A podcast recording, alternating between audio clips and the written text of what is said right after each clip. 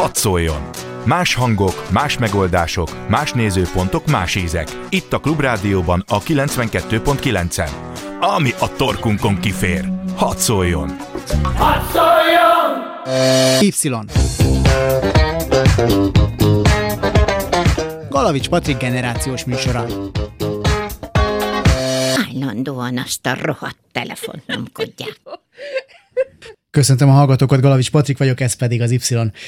Amiben ma a sharing economy vagyis a közösségi gazdaságról lesz szó. Lehet, hogy ez nem mond sokat elsőre, ritkábban használjuk a kifejezést, mint amennyit ezeket a szolgáltatásokat igénybe vesszük, de ma már az interneten keresztül leszervezhetünk magunknak autós utazásokat, úgy, hogy beülünk valaki mellé a kocsiába, vehetünk ki egy szobát vagy irodát, ebédelhetünk is, tehát elég sok lehetőségünk van. És a mai adásban azt fogjuk körüljárni, hogy miért bízunk meg ennyire ezekben a szolgáltatásokban, és hogy mi lehet ezeknek a jövője, kiegészítik, vagy elsöprik-e a hagyományos megoldásokat, vagy esetleg simán, simán majd lecseng a, a divatjuk, és majd elfelejtjük őket idővel. Baracsi Katalin internetjogásszal és Villányi Gergő pszichológussal keressük majd a válaszokat. Sziasztok! Szép napot kívánok! Sziasztok, köszöntöm a hallgatókat! És a legelső dolog, ami szerintem érdemes tisztázni, hogy mit értünk a shared economy alatt, meg a közösségi gazdaság alatt. Hogy mi, mi, mi tartozik oda jogilag például. Azt gondolom, hogy ahogy már te is mondtad a felvezetőben, hogy ez egy viszonylag új keletű fogalom. Azok, akik tanulmányaikat mondjuk gazdasági területen végzik, számukra egy teljesen természetes dolog, hogyha beírjuk a legnagyobb keresőbe, akkor rengeteg shared economy szakdolgozat témát találunk. Tehát azt látszik belőle, hogy ez egy aktuális téma. De hogyan is tudjuk közelebb hozni a hallgatók számára? A gazdaságnak ez az új területe, ami közösségi alapon szerveződik, és az a célja, hogy egy kölcsönös bizalmi alapon működő szolgáltatás van, amit nem feltétlenül a hagyományos keretek között mondjuk papír alapú igényléssel, hanem akár egy telefonos applikáció segítségével, egy weboldalon történő regisztrációval hajtok végre. Ami nehéz ebben a történetben, hogy nagyon gyorsan fejlődő dolgokról van szó, ami nem feltétlenül követi mondjuk egy-egy adott országnak a gazdasági szabályait, a jogi kereteit, és maga a közösségi gazdálkodás elhelyezése sem olyan egyszerű. Mert hogy mégsem olyan, mint egy vállalat, ami mondjuk mindenki számára ismert dolog lehet, elképzelhető, hogy nincs székhelye, nem egy irodai konstrukcióban dolgoznak, ahogy mondjuk egy hagyományos vállalati struktúrát képzelünk, hanem ennél sokkal rugalmasabban, az is elképzelhető, hogy azok a felek, akik működtetik ezt a szolgáltatást, nem ismerik egymást. Ismeretlen emberek közössége. És ilyenkor a jog azt gondolom, hogy tanástalanul áll a helyzet előtt, hogy akkor most hova is lehet ráhúzni ezt a dolgot, de hogy létezik, és hogy vannak szabályok, amihez alkalmazkodni kell. És nyilvánvalóan én azt gondolom, amennyire halad előre az internet és a digitalizáció, és egyre inkább az online platformokon vagyunk jelen, muszáj, hogy biztos jogi alapjai legyenek. Öm, internet nélkül egyébként nincsen shared economy?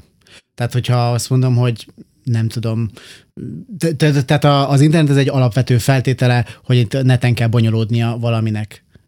Igen, az, hogy online felület, tehát hogy legyen egy online platform beiktatva, vagy valamilyen, a szolgáltatás valamely része az online térben történjen. Csak ugye, mert rögtön azok a dolgok jutnak eszembe, hogy azt mondják, hogy itt a bizalom egy nagyon fontos dolog. Na de hogyha meg ennek a gyökereit nézem, akkor valószínű, hogy az autóstop is már egy ilyen shared economy dolog volt, mert hát ott aztán tényleg meg kellett bíznom abban, hogyha én kinyújtom a kezemet, és valaki megáll nekem, akkor, akkor ő majd hazavisz, és közösen hasznunk származik ebből, ő neki lesz társasága az autóban, én meg hazajutok vagy akár csak jobb embernek érezheti magát arra pár, vagy pár tíz kilométerre.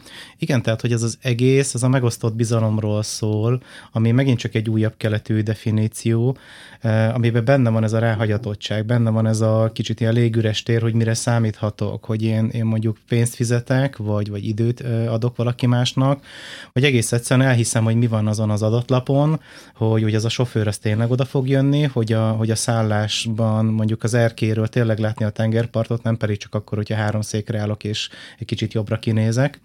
Tehát, hogy itt, itt a bizalom az, az nagyon sok mindent érint, de ez így, így végigkövethetően teljesen alapvető attribútum az emberi kapcsolatoknak, és teljesen alapvetően itt most a technológia vette át kicsit ezt az összekötő hidat, mert a bizalom az, az két pontot köt össze ilyen híd jelleggel, és, és pont ez, a, ez az érdekes benne, hogy mondjuk 10-15-20 évvel ezelőtt még azt mondták, hogy idegen ember autójában ne üljél be. Na most, ha lett volna olyan mondásunk, akkor biztos azt is mondták volna, hogy idegen ember lakásában ne aludjál, vagy ne engedd fel a lakásodba, még akár pénzért se. Ez pedig, ez pedig egyrészt generációsan, másrészt pedig szokásrendszer szempontjából teljes mértékben átalakítja egyrészt a gondolkodásunkat, másrészt pedig azt, hogy, hogy milyen módon intézzük a dolgokat, milyen módon oldunk meg ö, olyan problémákat, vagy olyan fölvetülő helyzeteket, ahol például úgy gyorsan szükségem van egy szállásra, vagy hű, úgy alakult a napom, hogy fél órán belül el kellene jutnom A pontból B pontba. Tehát akkor alapvetően azt mondod, hogy ez nem újdonság, hiszen eddig is megbíztak egymásban az emberek, úgy, ahogy megbíztak, de akkor miért nem láttunk ilyet a 60-as, 70-es években? Erre is csak a net a válasz, hogy hát ne, addig, akkor nem volt internet, és nem lehetett ennyire elterjedt. Korábban ez a közösségeken belül, tehát ez a mindenki ismert mindenkit, hogyha én átvertem valakit, akkor annak elterjedt a híre, elmesélték a kocsmában, templomban, boltban, utcán, akárhol, ha a szomszéd tudta, továbbadta a következő szomszédnak, tehát hogy ez egy kisebb közösség, vagy egy kisebb embercsoporton belül teljesen ugyanígy működött, csak nem okos telefonon küldték át Messengerbe, hogy figyelj, ez történt, hanem, hanem egész egyszerűen szájhagyomány, vagy így a beszélgetés útján. Utána pedig ez átváltott arra, hogy az intézmények felé levő bizalom, tehát hogy a hotel, vagy a taxis cég, vagy a bármilyen kormányzati vagy akármilyen dolog, az minket szolgál, a mi érdekeinket szeretné továbbvinni, és hogy megbízhatunk abban, amit mond, megbízhatunk abban, amit tesz, mert, mert egy olyan tudással és egy olyan hatalommal rendelkezik, amit, amit mondjuk jóra fog használni. Na ez borult be teljesen, a bizalomkutatások azt mutatják, hogy hatalmas nagy bizalomveszteség van sok helyen, a másik fele pedig azt mutatja, hogy bizalom igazából átalakult, és itt jön ugye létbe, itt jön létbe ugye az a rész, hogy, hogy értékelünk, ugye csillagokat adunk, vagy bármi szöveges értékelést, és minket is adott esetben értékelnek. Erre majd térjünk majd vissza az értékelésekre, ez nagyon fontos. Viszont, hogyha én például azt döntöm itt, hogy 15-13 van, 55-ig lehetünk adásba, én addig pöpecül össze tudok dobni egy kis honlapot, itt WordPress-ben mondjuk, és nem tudom, csinálok egy új Airbnb oldalt, ahol kiadom az én szobámat. Milyen jogi dolgok vonatkoznak rám, illetve lehet ezt egyáltalán szabályozni, mert egy elég ilyen két héttel ezelőtt Johan Tamás ült itt ebben a stúdióban, és a, az influencerekről beszélgettünk, és akkor azt mondta, hogy még eléggé ilyen vadnyugati ö, állapotok uralkodnak a magyar influencerek között, nem jogi szempontból, de, de hogy még, még nagyon szabályozatlan az egész. Mennyire szabályozott a shared economy tulajdonképpen Magyarországon? És például, hogyha én megcsinálnám ezt a honlapot itt, akkor rám, rám mekkora szabadság vonatkozna, mert gondolom nagyobb szabadságom lenne, mint egy hotelnek. Nyilvánvalóan ez is benne van, ez a varázs, amit az internet adhat, hogy akkor bárki, aki úgy dönt, hogy szeretne részt venni ebben a nagy közös egészben, akkor keres, utána néz, kitalál egy honlapot, egy felületet, minden adott. De nyilvánvalóan, mivel egy gazdasági helyzetről van szó, ezért figyelni kell arra, hogy vajon gazdasági szempontból ez mennyire fenntartható, és abban a nagy közösbe, amit mondjuk egy adott országnak a gazdasági mutatói ö, meghatároznak, abban hogyan vesz ö, részt. A gyakorlatban lefordítva, tehát mindenképpen nagyon fontos, hogy aki közösségi gazdálkodásra adja a fejét, az adózási szabályokra nagyon figyeljen oda. Ez különösen igaz a magyar helyzetre, mert amikor elindult ez a 2000-es évek második felében, akkor a jogalkotó volt egy idő, amikor itt széttárta a kezét, és azt mondta, hogy hát én, ez most túl gyors nekem, nem tudok úgy reagálni erre a helyzetre, de azt gondolom, hogy ami most itt elindult sharing economy néven, az jót fog tenni tenni az adott ország gazdaságának. Így gondolkodott a magyar gazdaság is.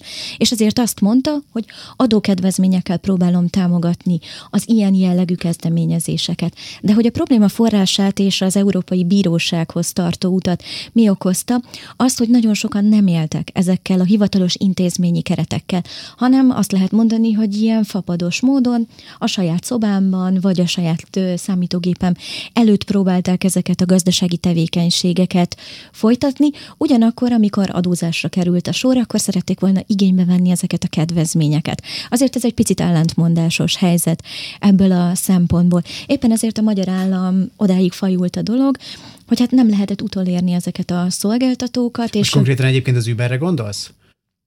Akár rá is, de akár az általad Most már őket nem tudjuk reklámozni, ugye, hát lett a sorsuk, ami, ami lett, de hogy, hogy ők De ők hogy vannak utódszolgáltatók, így nyilvánvalóan, és hogy az Airbnb kapcsán is felmerült ugyanennek a lehetőségnek a kérdése.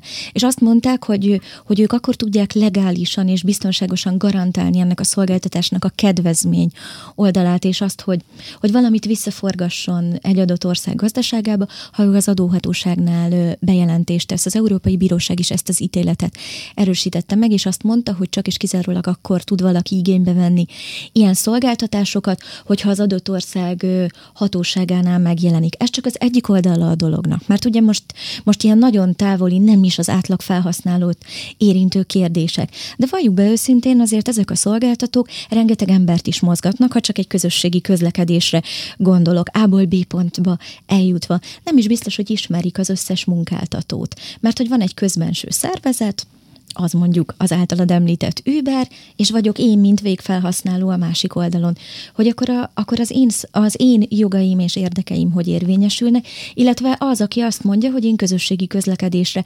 beáldozom az autómat. Mi az, ami garantálja, hogy ő tényleg hozzájusson a pénzéhez, megfelelő keretei legyenek, és mondjuk, hogyha már nem tudja ezt a munkát végezni, akkor utána például nyugdíjt kapjon. Ezek olyan fontos szabályok, amikor mondjuk valaki belevág egy ilyen közösségi, ö, gazdasági szerveződésbe, nem is biztos, hogy végig gondolja.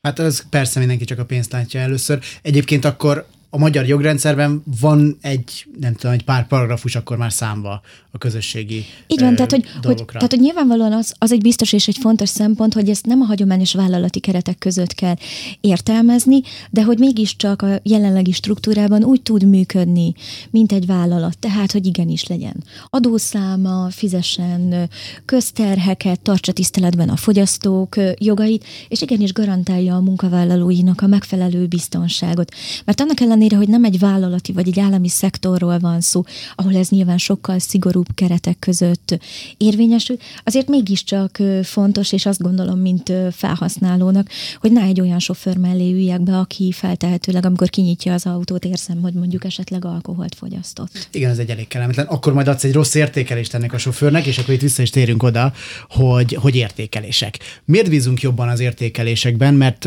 ez nem csak az én személyes tapasztalatom szerintem, hanem, hanem úgy, úgy általános tapasztalat, hogy ha valaki valami közösségi, gazdasági dolgot vesz igénybe, akkor megnézi az értékeléseit a sofőrnek, az étteremnek, a, a szállásadónak, stb.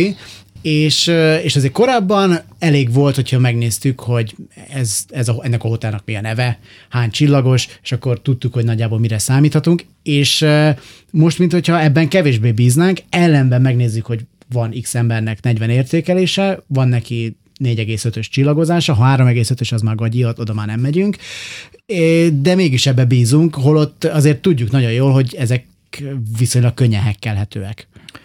Igen, tehát ugye említetted az adott hotel, tehát hogyha az a hotel az valószínűleg nem két hete nyílt, vagy nem e, egy hónapja, tehát az valószínűleg évek óta ott van, van egyfajta renoméja, volt egyfajta hírneve, vagy akár hírhetsége, és mi ehhez, e, meg ugye ott volt mondjuk a csillagok, amiket még említette, hogy mondjuk egy négy csillagos hotelnél azért tudjuk, hogy nagyjából mire számítsunk. E, mind akár személyzet, mind kiszolgálás, mind, minden szempontjából. Na most itt, ahol bármikor új sofőrök, vagy akár új szobák, vagy most ezt a kettőt említettük, léphetnek be a piacra. Itt az értékelések, akár szöveges, akár csillagos, egyfajta kollektív tudást feltételeznek. Tehát azt, hogy az a, az a több szem többet lát, vagy több ember többet tud, és itt is ugye már belép a bizalom, tehát, hogy akik mondjuk leírták, azok nem a haverjai, vagy nem olyanok, akik mondjuk pénzt kaptak érte, de tényleg egy olyan tapasztalatból, egy olyan hiteles, megélt, mondjuk végigutazott, vagy tényleg ott lakott egy hétig tapasztalatból jön, ami, aminek a leírása azt mondja, hogy, hogy rendben van, ez, ez tényleg valóságon alapul, ők tényleg kipróbálták, tényleg végigcsinálták, tényleg ott voltak, tényleg minden tudásuk, minden tapasztalatuk megvan ahhoz, hogy én ezt elhiggyem nekik, és ez alapján én is beléphetek ebbe a szobába, vagy oda, oda hívhatom azt a sofőrt, mert tényleg minden rendben lesz, ahogy, mint amit a többiek tapasztalata is mond. Az egésznek a hekkelése az, az, mivel ennek az egész műsornak a központi témája bizalom, ez megint az, hogy, hogy ügyeskedés szerintem mindig volt. Tehát akár olyan értelemben, hogy, hogy azt mondja az egyik fél, hogy mondjuk kevesebbet fizetek, de akkor jobb értékelést adok, vagy hogy elhallgatok valamit, vagy akár olyan szolgáltatások is vannak, ahol kisebb-nagyobb csomagokat lehet venni, ahol, mint ahogy mondjuk lájkot a közösségi médián, vagy követőket, vagy bármiféle hasonlót, úgy mondjuk értékelést is lehet venni.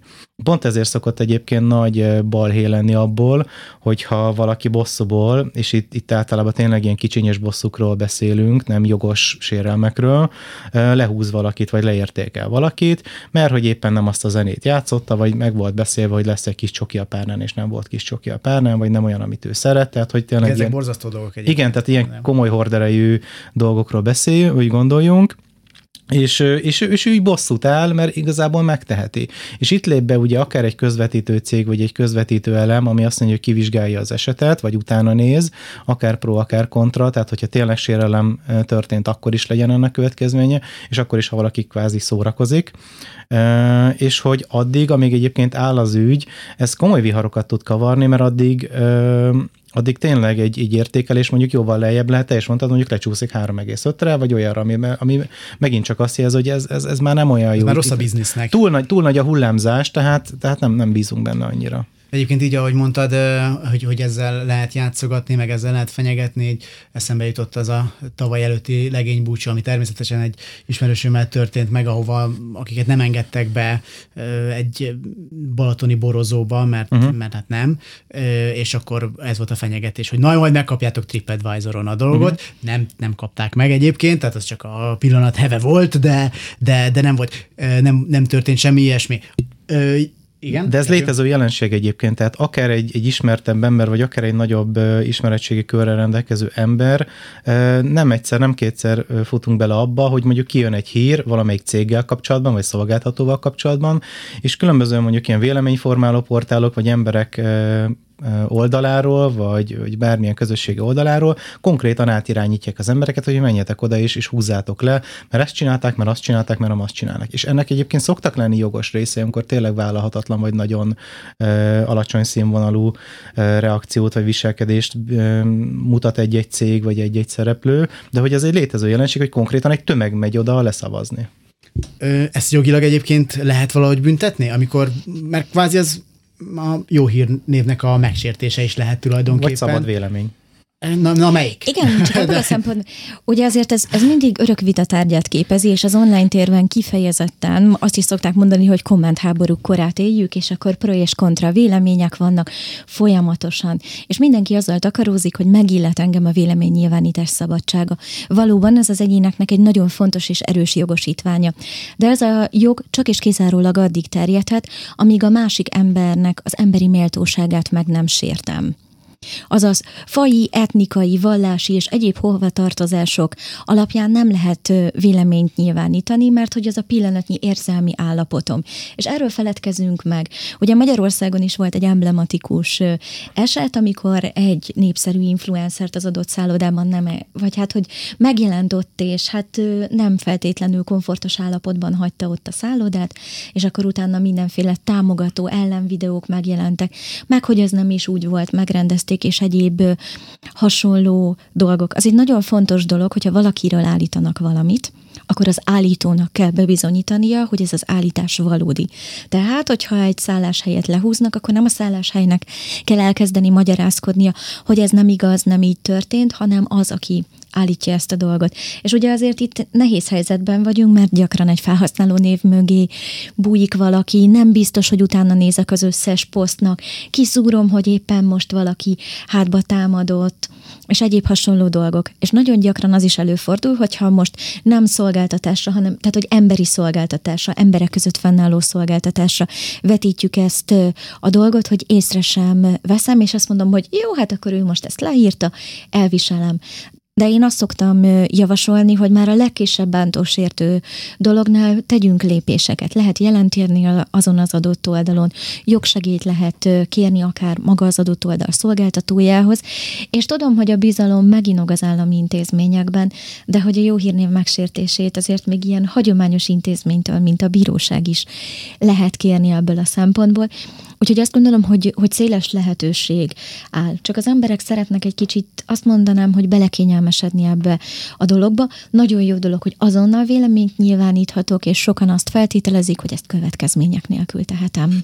Igen, ez, itt viszonylag egyértelmű dolgokat mondtál, tehát amikor valaki mondjuk ilyen rasszista tahóságot bök oda, vagy, vagy vallási alapon mond valamit, akkor az, az viszonylag szerintem könnyen kiszűrhető, hogy igen, ez, ne, ez már ne férjen bele annyira a szabad vélemény nyilvánításba, bár a South Parkban én ezeket a, az antiszemita és rasszista poénokat kifejezetten szoktam szeretni, de, de ettől függetlenül ez, ez még fel, ez, ez mondjuk egy értékelésnél megértem, hogy ez inkább a jó hírnévnek a megsértése. Rendben van. De amikor én csak úgy érzékelem, hogy rám tegnap a, az a pincér rosszul nézett. E, és én, és én megbántottam. És én ezért húzom le a helyet. És ezért kérek még 15 másik haveromat, hogy, hogy húzzák le ezt a helyet. És ez árt a biznisznek. Tud-e ezzel kezdeni valamit a, a sértett? Vagy ez, vagy ez akkor az én szabad véleménynyilvánítási szabadságom, és őt nem védi semmi intentől kezdve. Nem, nyilvánvalóan ilyenkor is fontos dolog, mert hogy, mert hogy egy jó szolgáltató arra is odafigyel, hogy igenis elégedett vendégei legyenek, akik vigyék a jó hírjét, és hogy visszatérjenek. Ebből a szempontból, tehát, hogy én azt gondolom, hogy egyre több olyan szolgáltató van, aki az ilyen apró rezdülésekre is nyitott, és odafigyel, hogy egyébként mondjuk nem volt tiszta ing a pincérán, vagy rosszul nézett rám, ahogy a te példádhoz visszacsatoljak. De mondjuk ezt, ezt direkt úgy mondtam, hogy ezt csak én értettem félre, tehát hogy itt nem volt, itt nem volt Nyilvánvalóan, a hely, csak... de én azt gondolom, hogy egy olyan, egy olyan szolgáltató, ami nyitott arra, hogy, hogy meghallgassa a vendégeinek az elégedettségét, ez fel fog téged hívni, és meg fogja kérdezni, hogy akkor pontosan mi történt abban a helyzetben, akkor tart egy belső vizsgálatot. Hát ez egy iszonyatos nyomás a, Én azt a gondolom, vendéglátóhelyeken, meg hát akár De hogy ez mindenképpen, de hogy nyilvánvalóan azért attól függetlenül, hogy közösségi gazda, gazdálkodásról beszélünk, vagy egyébként hagyományos keretekről, nagyon fontos, hogy a piacon életképessé váljon valaki, és itt megint a bizalmat megalapozza azt, hogy egyébként a szolgáltatást igénybevevővel mennyire foglalkozom. Idefele jövet hallgattam egy podcastot, ami most már egy négy évvel ezelőtti ö, beszélgetés volt, egy olyan kutató, vagy egy gazdaságkutató, valaki kifejezetten a, a shared economy-val foglalkozik, és azt is említette okként a a, az elterjedésére, hogy igazából ez egy ilyen fityisz a, a konzumtársadalomnak, a fogyasztói társadalomnak, tehát ennek van egy ilyen pszichológiai ö, háttere, hogy igazából mindenkinek van valami, amit meg tud osztani másokkal, és akkor, és akkor miért, miért fizessünk azért többet, meg, meg, meg miért költsük erre a pénzt, meg, meg miért ne jó fejkedjünk. Hogy mennyire érzed erősnek ezt a hatást, Gergő? Én azzal egyetértek, hogy mindenképp van egy olyan, hogyha mondjuk egy-két cég mondjuk ilyen monopóliumot alakít ki, vagy csak ott, és csak annyiért lehet valamit elérni, mint ahogy ugye volt itt az Uber és a taxisoknak a révén is egy ilyen... ilyen Tiltsák be az illegális tevékenységeket. Beszélgetés, ugye a, és hogy a, ők mennyiért. A klasszikus, klasszikus molino a, a taxisoktól, igen. Igen. Szóval, hogy ilyen szempontból mindenképp értem azt, hogy ez, ez ennek akar alámenni, vagy akár annak, hogy tényleg ez, ez egy nagyobb szabadságot, vagy egy nagyobb rugalmasságot kapjon, ugye hallani olyanról is, hogy mondjuk összegyűlnek emberek, és ott meg lehet javítani dolgokat. Tehát, hogy inkább egy ilyen műhelyt adnak az embereknek. Vagy akár varró helyeket adnak, tehát varró gépeket, ahol meg lehet varni a saját kis tucainkat. Olyat is, olyanról is olvastam, ahol meg konyhai eszközöket lehet így elvinni. De, de az, abban biztos vagyok, hogy ez, ez egyrészt rugalmasabb, másrészt pedig széles körülbé teszi ezt az egészet, és olyan szempontból mindenképp jót tesz neki, hogy, hogy új, új, új opciókat vet föl, és új megoldásokat. Ha maradt még benned gondolat, akkor azt majd ad ki a hírek után, kérlek szépen. A hírek után fogunk majd visszajönni Baracsi Katalinnal és Vilányi Gergővel. Y. Galavics Patrik generációs műsora. Köszöntöm hallgatókat, ismét én Galavics Patrik vagyok. Baracsi Katalinnal és Vilányi Gergővel beszélgetünk a shared economy tehát a közösségi gazdaságról, és Gergőben azt hiszem már nem marad gondolat, amikor, amikor elköszöntünk hírekre, viszont nekem eszembe jutottak korábbi, az, el, sőt az első shared economy élményeim jutottak eszembe. Például nekem a legelső az, oké, okay, egyrészt autostoppolás volt, mert sokszor stoppoltam haza még a középiskolás kollégiumból, az, itt, itt a műsor elején kifejtettem, hogy szerintem ez a shared economnak kb. az alapja. Tehát, hogy, hogy itt aztán tényleg, mert itt még csak pénz se, pénz, pénzbe se kerül, hanem csak így jó fejkedünk egymással. Igen. Viszont couchsurfingeltem, illetve megpróbáltam Amerikába couchsurfingelni, és hát beírtam, hogy az volt, az volt a tervem egyébként, hogy a nyaram végén én Amerikában dolgoztam egy nyarat, és hogy a, a nyár végén volt két hetem, és az volt a tervem, hogy ott a keleti partot azt végig couchsurfingelem, mert miért ne. És uh, kiírtam a honlapra, hogy keresek szállást New Yorkban, keresek szállást Washingtonban, keresek szállást Philadelphiában, és, és kaptam egy-két olyan üzenetet, ami, ami nagyon meredek volt.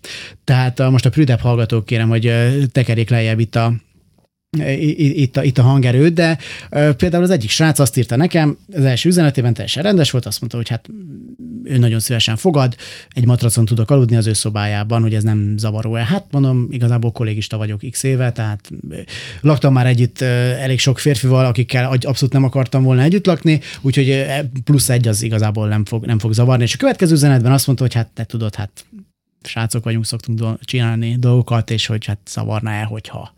És én meg így néztem, hogy nem.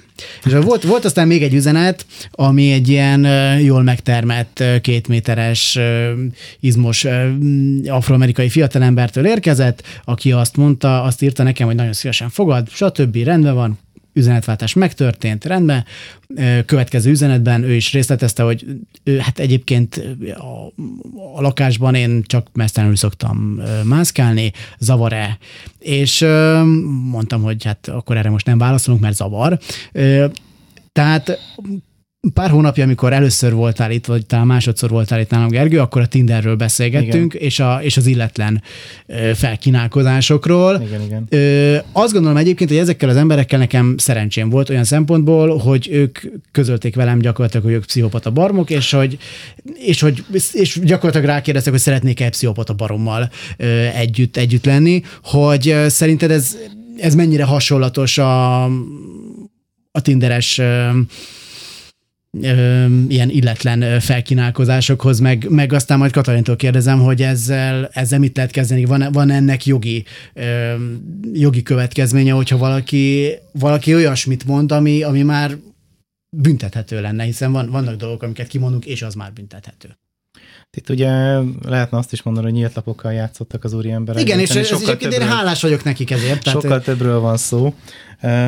Ugye a Couchsurfingnek is volt egy olyan oldala, ami, ami, ami nagyon jó volt, és nagyon nyitott, és nagyon szabad, és nagyon olcsó is akár ilyen szempontból, hihetetlen emberi kapcsolatok, meg egyebek alakulhattak rajta, viszont egyre több lett, ahogy ez az egész nőni kezdett, egyre több lett azoknak a, azoknak a bejelentéseknek és, és, és sajtót is elérő híreknek a száma, ahol, ahol nők kerültek bajba, és tényleg hangsúlyosan nagyon nagy részben nők, és itt, itt akár a szexuális bántalmazás, akár a, a kényszerítés, akár a olcsóbban jöhetsz, ha, és egyéb felvetések is benne voltak, és úgy, hogy ezeknek az oldalaknak, vagy ezeknek a fiókoknak gyakran egész jó értékelése volt, vagy egész jól álltak így a, így a honlap szerint, és, és amikor ezeknek utána mentek, akkor kiderült, hogy, hogy ezek, ezek az értékelések azért nem voltak igazak, tehát hogy itt volt egy olyan fajta hálózat, ahol egymást jelölgették be az emberek azért, hogy kvázi csapdát tudjanak állítani. Tehát, hogy ennek van, van azért egy ilyen sötét árnyoldala,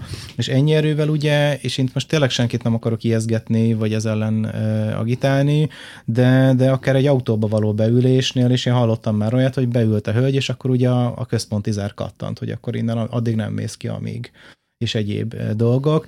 Tehát, hogy itt, itt, itt vannak, azért, vannak azért olyan apróságok, amik, amik egyáltalán nem apróságok, és, és felvetik ennek az egész bizalomnak, ennek az egész helyzetnek azt a kérdését is, hogy valamikor tényleg egyedül vagyok ott abban a helyzetben, adott esetben több száz kilométerre, vagy akár messze otthonról, vagy otthontól, vagy akár azoktól, akiket el szeretnék, vagy el tudnék ilyen szempontból érni, és hogy itt vagy azt, hogy hogy tudok vigyázni magamra, vagy hogy tudom megmaradni az a bizalom ebben az egész rendszerben, hogyha ilyenek is előfordulnak, és itt azért hozzátenném, hogy ez nem a nem a shared economy, vagy a megosztott bizalomnak a, az árnyoldala, ez valamiért mindig is része volt az emberi pszichének, vagy az emberi viselkedésnek, hogy vannak, akik kihasználnak rendszereket, vannak, akik a saját elég sötét céljaikra használják a rendszereket, és, és tényleg bármiben csak azt látják, hogy ők hogy tudják a többieket kihasználni.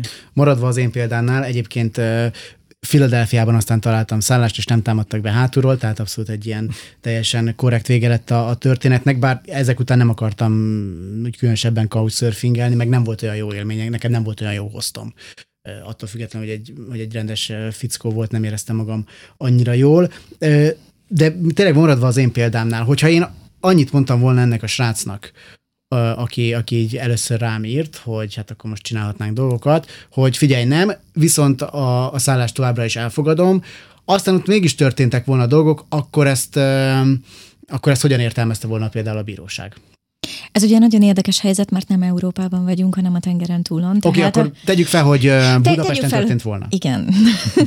tehát, hogy azért így a helyzet egyszerűbb, tehát akkor nyilván életbe lépnek a nemzetközi szabályok, de hogyha ezt nemzetközi keretek közé emeljük, akkor nyilvánvalóan nem elfogadott az sem, hogy a másik embernek az emberi méltóságát megsértem, vagy olyan helyzetbe kényszerítem bele, amihez ő nem járult hozzá, ami, amit ő nem érdekli, és nem, nem érdekli, nem akarja. Tehát alapvetően én is azt gondolom, hogy ez egy korrekt hozzáállás volt, hogy ő milyen feltételekkel vállalná a te hoztolásodat. Ebből Tehát egyébként csak azért kérdezem, hogy, hogy ez gyakorlatilag egy szerződésnek minősül ilyenkor? Tehát ő leírja, hogy mi van, hogy, hogy ő mit, mit kínál, mit szeretne, én pedig azt mondom, hogy én megyek hozzád, csak akkor ezt a feltételt nem fogadom el, de akkor mivel oda megyek, akkor már elfogadtam a feltételt, tehát hogy ezt, ugye, ezt hogyan értelmezzük? Ugye ez a nagyon bonyolult dolog, mert hogy a magyar jogszabályok és egyáltalán maga a szerződéskötési jog azt mondja, hogy szóban, írásban és reutaló magatartással lehet kötni szerződést. Tehát, hogyha mondjuk ezt a figyelemben kívül hagyod és befoglalod a szállást és elmész, akkor azt is lehet mondani, de hogy egyébként te tudtad, hogy esetleg valami olyan fog történni, ami, amit te nem szeretnél, hogy így legyen. Én azt gondolom, hogy, hogy ez nem egy szerződés volt, hanem tájékoztatott egy feltételről. Tudom, hogy ez most nagyon, nagyon morbid példának tűnik, hogy akkor azt mondom, ez körülbelül olyan, hogy egyébként egy harapós kutya van az udvarban, és hogy félsz a kutyáktól, mondjuk most körülbelül, hogyha ezt kérdezte volna meg. Tehát ő tisztázta a feltételeket, de nem azt mondta, hogy ez egy kötelező elem, vagy legalábbis én a szavaidból abszolút nem így vettem ki. Tehát, hogy, hogy ez ebből a szempontból nem lehet kötelező, inkább ezt azt mondanám, hogy ez egy ismerkedés jellegű fordulat volt benne. Nagyon izgalmas lett volna folytatni ezt a párbeszédet, hogy egyébként... Nem, nem, nem, én úgy gondoltam, hogy, hogy inkább, inkább ezt zárjuk le ezt hogy a egyébként, dolgot. Hogy egyébként mi történik, de az a bizalomkutatás, amit Gergő is említett, szerintem pont pont itt kapcsolódik hozzá a kutatás vezetőjének a definíciója, mert hogy ő pedig azt mondta, hogy, maga, hogy a bizalom új fogalma, vagy új megközelítést nyert, és ez azt jelenti, hogy magabiztos hozzáállás az ismeretlenhez. Hm. Hogy így működik az emberek agya, és hogy így gondolkodunk. Nyilvánvalóan ez egy nagyon, nagyon fura helyzet, de hogy a szerződést azért általában az emberek írásban kötik. És ebből a szempontból megint egy picit bejön az államnak, meg az intézményesített kereteknek a felelőssége. Azt mondják, hogy ők azért szeretnének egy picit jobban belelátni ezekbe a közösségi szerveződésekbe, hogy pont engem, mint végfelhasználó, megóvjanak a számomra kellemetlen, kínos helyzetektől. Ugye Gergő rávilágított arra, hogy hát valakit fel lehet turbózni és hiper-szuper híreket, de hogy ugyanúgy a piaci verseny jegyében le is lehet rombolni, de akkor sem az, ami ma már nagyon nehéz, eldönteni, hogy amit olvasok, az valóságos vagy sem.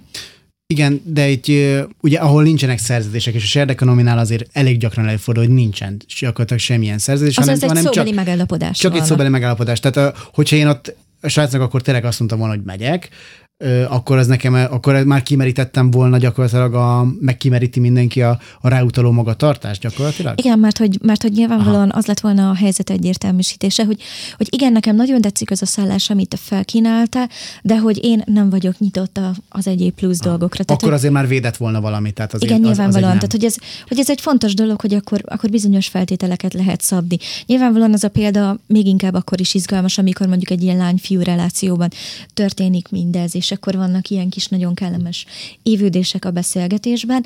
Ez akár egyébként értelmezhető ö, szexuális fenyegetésnek is. Én annak értelmeztem egyébként. a magam, magam részére nagyon nyitott srác vagyok, de azért van, ami már nem fér bele. Itt a hírek alatt volt egy dolog, amit még mindenképpen ugye mondtunk, hogy szeretnénk szóba hozni, ez az intézményekbe vetett bizalom. És szintén itt az adás elején beszélgettünk arról, hogy hát a hotelekben régen elég volt, hogyha megnéztük a nevét, és megbíztunk benne. Ma pedig Ma pedig az van, hogy csökken az intézményekbe vetett bizalom, nem hisznek, főleg itt Magyarországon nem hisznek az emberek az állami intézményrendszerben, de ez egyébként ez egy világ szinten egy, egy trend. És van egy, van egy kutató, akivel, aki, akinek egyébként egy könyve is kijött a shared economy nem olyan régen, és akkor ő összevonta ezt a két dolgot, tehát a shared economy értékeléseket, meg, a, meg az ott, ott leírt véleményeket, azzal, hogy hát a, az intézményekbe vetett bizalom az csökken, mert ott kevés, kevésbé van meg ilyen személyes élmény, meg, meg azokat kevésbé értékelik ilyen, ilyen személyesen gyakorlatilag, hogy ez, ez már nekem egy kicsit túlzásnak tűnik, megmondom őszintén, hogy Gergő, te ezt hogy látod? Hát ugye az intézményekbe vetett bizalom az ott kezdett el nagyon erősen csökkenni, amikor egyrészt kiderült, hogy az intézmények, hogyha hibát vétenek, akkor azt eltusolják, vagy elhallgatják, vagy összezárnak, vagy félremagyarázzák, vagy adott esetben nem engedik kimenni ezt a hírt. Ezt, ezt sok helyen látni, hogy történik, most intézzük el intézményen belül, vagy hogy bármilyen ilyen módon.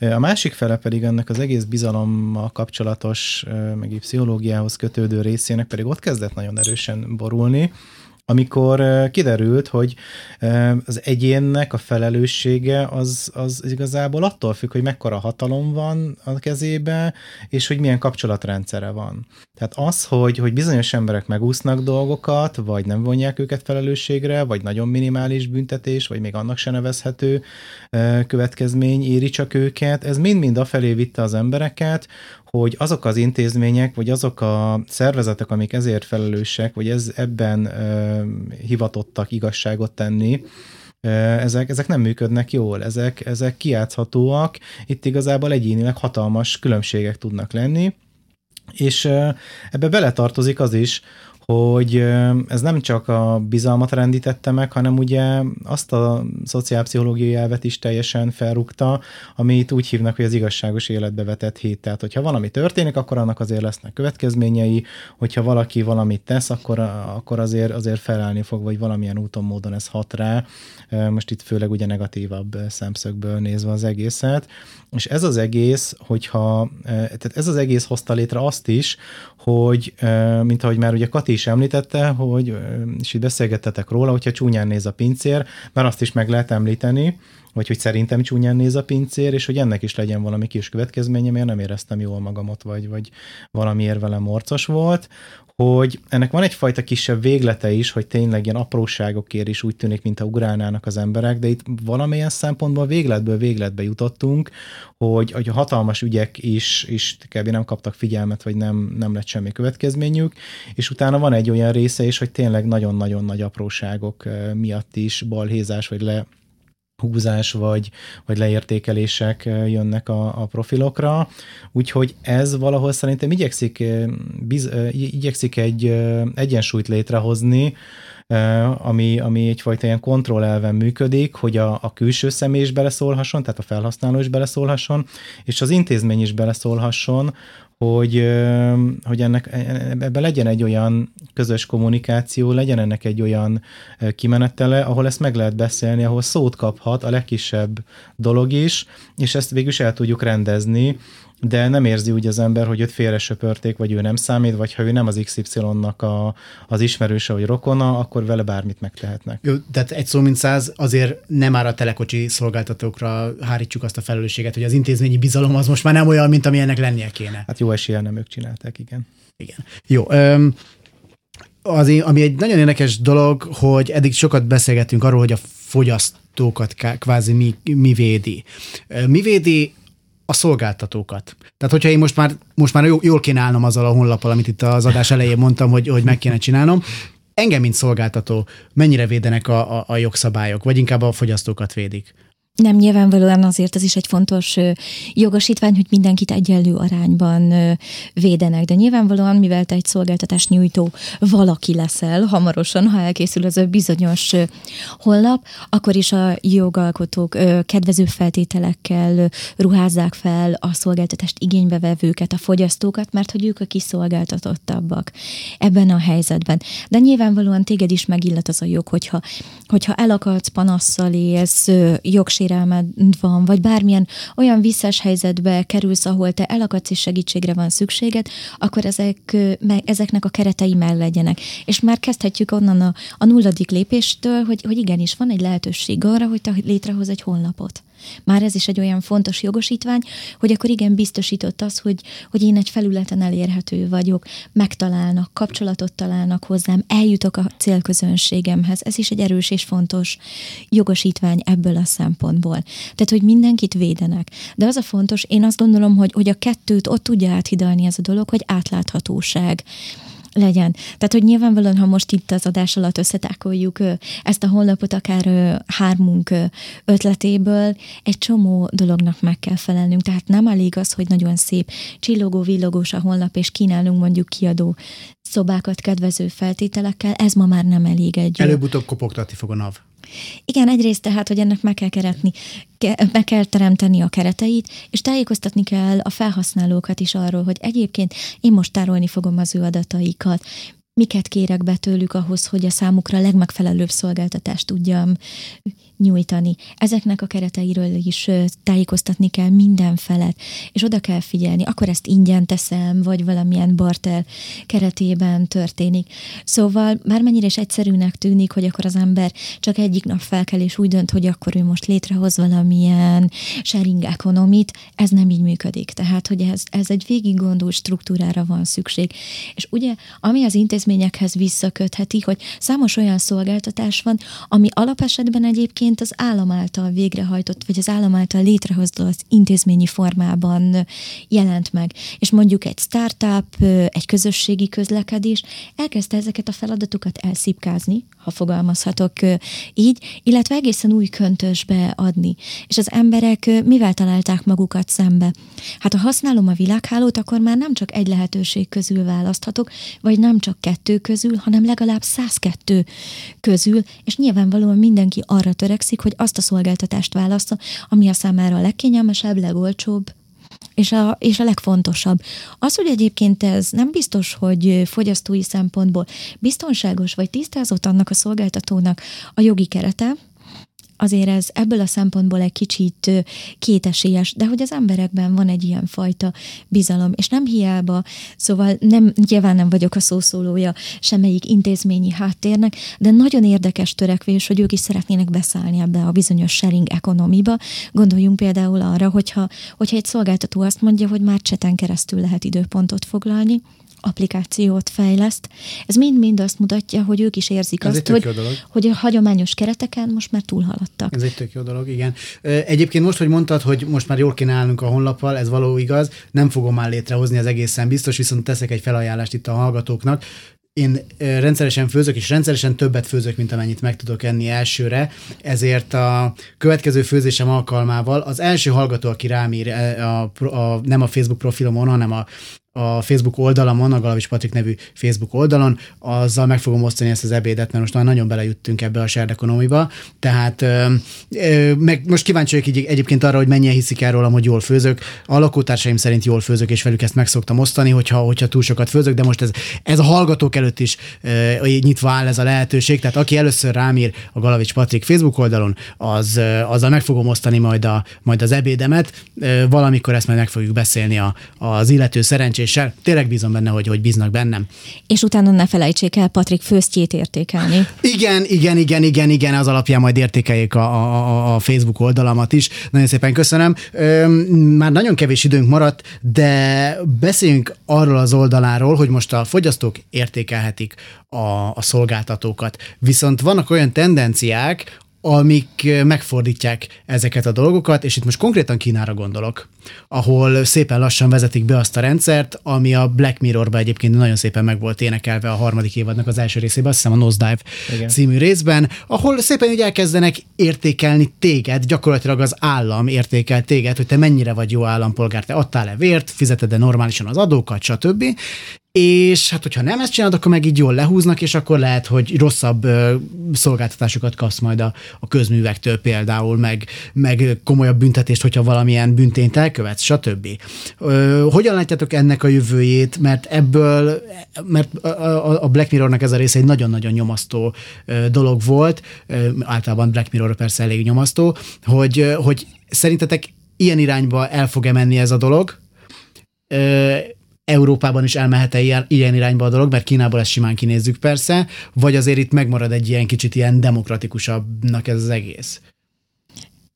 Hú, hát ez nagyon izgalmas kérdés lenne. Ugye az egész kínai történet egy izgalmas társadalmi kísérletnek indult ami most már hosszú ideje tart. Hát mondjuk én a kínai, kínai kormányban annyira nem bízok, hogy ők ezt nem gondolták annyira komolyan az első pillanattól kezdve, mert most már nagyon jól működik meg. De maga a módszer egyébként, és hogy kifejezetten, amikor mondjuk valamilyen új digitális tendenciát szeretnének kipróbálni, bevezetni, én ebből a szempontból, meg a tudatosság növelése szempontjából szimpatizálok a társadalmi kísérlettel. Csak borzasztóan megdöbbentő az, amikor egyébként hogy ezt, hogy ezt itt érezzük a bőrünkön, és hogy, és hogy benne élek. És hogy teljesen azok a szabályok, ahogy, ahogy korábban éltem, azok teljesen ástruktúrálódnak. És hát nyilvánvalóan az is egy nagyon fontos szempont, hogy ők most ebben élnek, és azt mondják, hogy ha ennyire központosított és irányított a dolog, akkor kiküszöbölhetetlen lesz az, hogy esetleg hibacsúszik a rendszerbe, vagy valaki olyan helyzetbe kerül, de én nem gondolom, hogy az emberi érzéseket és magát az embert, mint lény ebben a formában irányítani lehet, úgyhogy én nem gondolom, hogy Lehet minket irányítani, Gergő? Egyébként nekem erre az is eszembe jutott, hogy Észtországban is nagyon sok minden már digitális formában van, ők, ők állnak ebbe a legjobban Európában. Ott egy... Sőt, bocsánat, hogy félbeszakítalak, de például a svédek ki akarják ugye vezetni a készpénzes Készpénz, fizetést, igen. és ez elsőre nem hangzik olyan rosszul, mert például én is mindent, amit csak lehet bankkártyával fizetek, igen. viszont így tényleg mindig tudják, hogy mit vettem, mikor, hol vettem, igen. és azért ez is egy korlátozása szerintem az én, én jogaimnak, de igen. Az bocsánat. alapvető ér szokott lenni, hogy ugye a rendszer úgy tud ránk vigyázni, hogyha tudja, hogy mit csinálunk, vagy hol vagyunk, vagy mik a szokásaink, vagy egyebek. Viszont akár a kínai példánál maradunk, akár a, a, ennél a bankkártyás résznél, ha a rendszer összeomlik, akkor ennyire összeomlik az egész struktúra, nem férünk hozzá alapvető dolgokhoz. Másfelől pedig ez a kínai példa, ez egy, ez egy nagyon szűk kereten belül mozog. Tehát az, amit az állam jónak lát, az, ami az állam szerint egy propaganda, vagy egy, vagy egy hitvallás, vagy bármi szerint jó, azon belül tudsz csak mozogni, és ez igazából megöli az embert, vagy a személyiséget, vagy az individualizmust, ami náluk nem akkora baj, de én azt mondanám, hogy ez inkább káros ilyen szempontból, mint jó. Jó, hát ezt még nagyon sokan, sokáig tudnánk folytatni a az kínai példát, az, az csak önmagában is. Úgyhogy köszönöm szépen, hogy itt voltatok. Baracsi Katalinnal és Vilányi Gergővel beszélgettem. Az adás hamarosan hallgatható lesz a Klubrádió honlapján és a Spotify-on is, csak úgy, mint minden korábbi beszélgetés. Biztatom továbbá a hallgatókat, hogy kövessék a Klubrádiót az Instagramon és a YouTube-on is. A kollégák ezeken a felületeken szintén folyamatosan osztanak meg tartalmakat a műsorainkról és a rádió mindennapjairól. A figyelmüket megköszönve és további tartalmas rádiózást kívánva búcsúzik a műsorvezető Galavics Patrik. Plafonon lámpa nézi a lámpán a leltári számot. Otthoni kést vesz elő vacsorához. Neki is enni kell, amíg tud enni kell Neki is enni